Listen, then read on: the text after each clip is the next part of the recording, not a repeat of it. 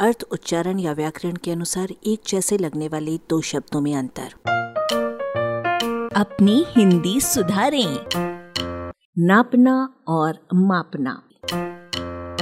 कोशों को टटोलने से जल्दी पकड़ में नहीं आएगा कि इन शब्दों में अंतर क्या है। दोनों का मतलब नियत मानदंड के अनुसार किसी वस्तु के बारे में ये निर्धारित करना या पता लगाना है कि वो कितनी है।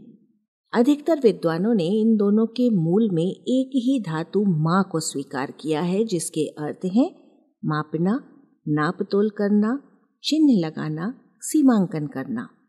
संस्कृत में मापन चलता है, नापना नहीं चलता। अर्थ है मान निकालना। मापन का अर्थ तराजू भी है। थर्मामीटर, तापमापक यंत्र होता है। एकाध विद्वान नापना को इसके जन्म के लिए क्या धातु की ओर खींचते हैं, जिसका अर्थ जानना है। तोलना या तौलना बिल्कुल भिन्न है, जिसका अर्थ संबंध वज़न से है। आप बात भी तोल कर बोलते हैं, उसमें भी वज़न होता है। हिंदी में नाप तोल चलता है, माप तोल भी चलता है। नाप जोख भी चलता है, पर माप जोख नहीं चलता। संस्कृत की जुश धातु, जिसका अर्थ जाँच पड़ताल करना है, से विकसित जोखना माने भी तोलना ही है। दर्जी आपकी कमीज, पतलून आदि सीने के लिए नाप लेता है, माप नहीं लेता। रास्ता या लड्डू का साइज़ या किसी का रक्तचाप नापा जाता है, मापा नहीं जाता। इसका मतलब है कि नापना का संबंध वस्तु की लंबाई, चौड़ाई आदि से अधिक है। दूध या अन्न आदि को डिब्बे आदि से मापा जाता है, नापा नहीं जाता।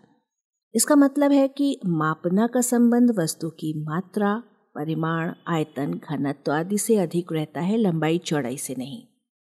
कुएँ की गहराई नापी जाती है, उसका पानी मीटर से नापा जाता है और लीटर से मापा जाता है। बुद्धि नापी जाती है, वचन माप कर बोले जाते हैं। आज की स्थिति ये है कि हिंदी का नाप संस्कृत के माप को सामान्य व्यवहार और अर्थ विस्तार की दृष्टि से दबाता जा रहा है। आलेख, भाषाविद डॉक्टर रमेश चंद्र मेहरोत्रा, वाचक स्वर संज्ञा टंडन। अरबा की प्रस्तुति।